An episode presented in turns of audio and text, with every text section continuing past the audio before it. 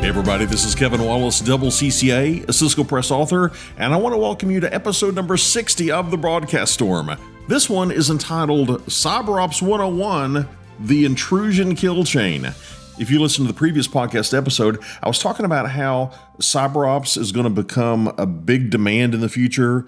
The estimate is that around the year of 2019 or maybe 2020, there's going to be about 6 million cyber ops jobs out there, and a fourth of those, 1.5 million, are projected to be unfilled. If you want to fill one of those, now's the time to start studying cybersecurity. And currently, Cisco has the CCNA Cyber Ops certification. So I thought, as part of the Broadcast Storm podcast, I would occasionally uh, sprinkle in a little peppering of cyber ops content just to get you a little bit familiar with the content, see if it's something you're interested in, see if it's something you want to pursue further.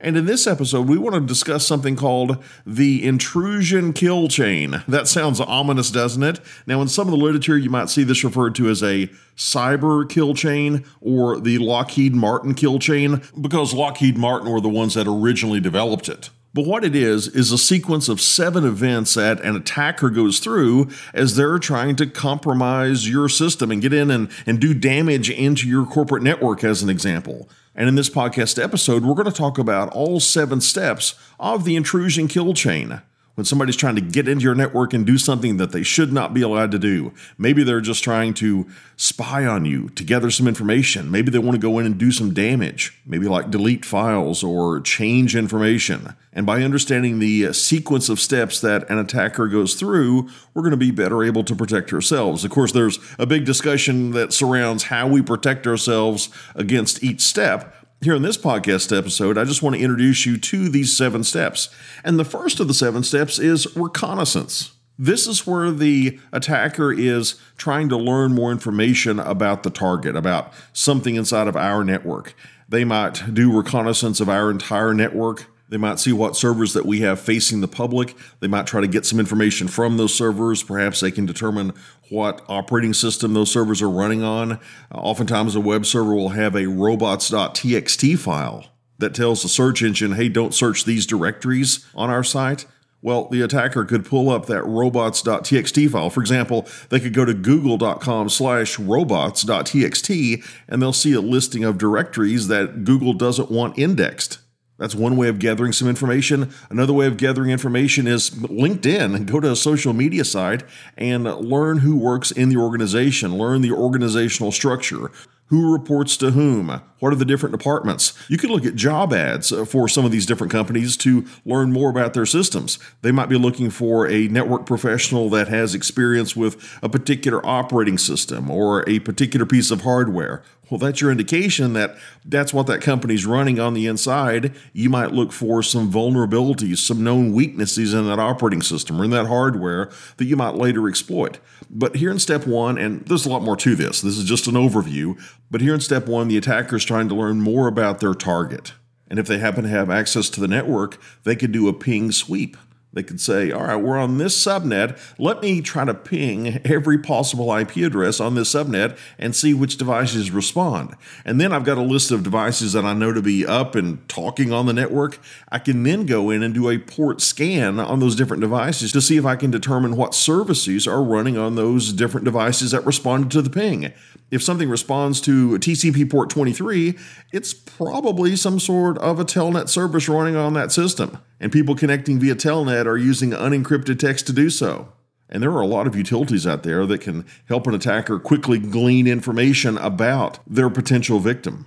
And once the attacker has done their reconnaissance and they've identified maybe the Achilles heel of the network, they know the weak spot, a point that they think that could be compromised to gain access to the network. Step number two in this intrusion kill chain is weaponization. This is where they come up with the approach that they're going to use to compromise the system. They might think that, well, they're running this version of Linux or they're running this web server, and I know that it has this vulnerability. Maybe I can exploit this vulnerability to gain access to a system. One of the tools an attacker might use is called Metasploit. And what it can do for the attacker is help them quickly identify vulnerabilities for a particular system. And to make sure it's going to work, maybe the attacker sets up a, a testbed environment and they make sure that their exploit really does compromise the system as intended. So they can do some testing ahead of time before they try to actually launch the attack against a company. Then, once they've determined the weak spot in the company, they know where they're attacking, they've developed a specific type of attack, then they need to somehow deliver that attack. That's the third step in the intrusion kill chain uh, delivery. Delivery is the process of actually getting the malicious code to the target somehow. And maybe the attacker is delivering the attack directly to the target system, or maybe they're delivering it to some other computer within the company. And from that computer, from that inside computer, that computer will launch the attack. But this delivery is delivering whatever the exploit or whatever the software is to some target, be it the final intended target or sort of an intermediary target that's going to launch the attack, and that could help conceal the identity of the attacker if they take control of some system within the company and then launch the attack from that system. And one of the methods for doing this delivery that you might have seen in the movies is somebody takes their malicious code, they put it on a USB flash drive, and they take it into a company and covertly they connect it to a system within inside the company and uh, they install it on that system. Or they could use some sort of a phishing attack where they send an email to people within the company, which again they could identify with a social media platform like LinkedIn as an example. They could send a phishing email saying something like, your Netflix subscription is about to expire, or somebody changed your Netflix password. Click here if that wasn't you. Something to entice the reader to click on a link. And when they click on the link, that can infect their system. The next step of the intrusion kill chain is exploitation. This is where the attacker tries to actually take advantage of the vulnerability that they've identified. Maybe they're trying to take advantage of it remotely coming in from an outside system. Maybe they've gained access to an inside system and they're having that inside system launch the attack against that vulnerability. But the exploitation phase is when the attacker is taking advantage of the weakness that they discovered earlier. The next phase is installation. And the installation phase is installing some sort of a software inside of the target organization that's going to give the attacker ongoing access.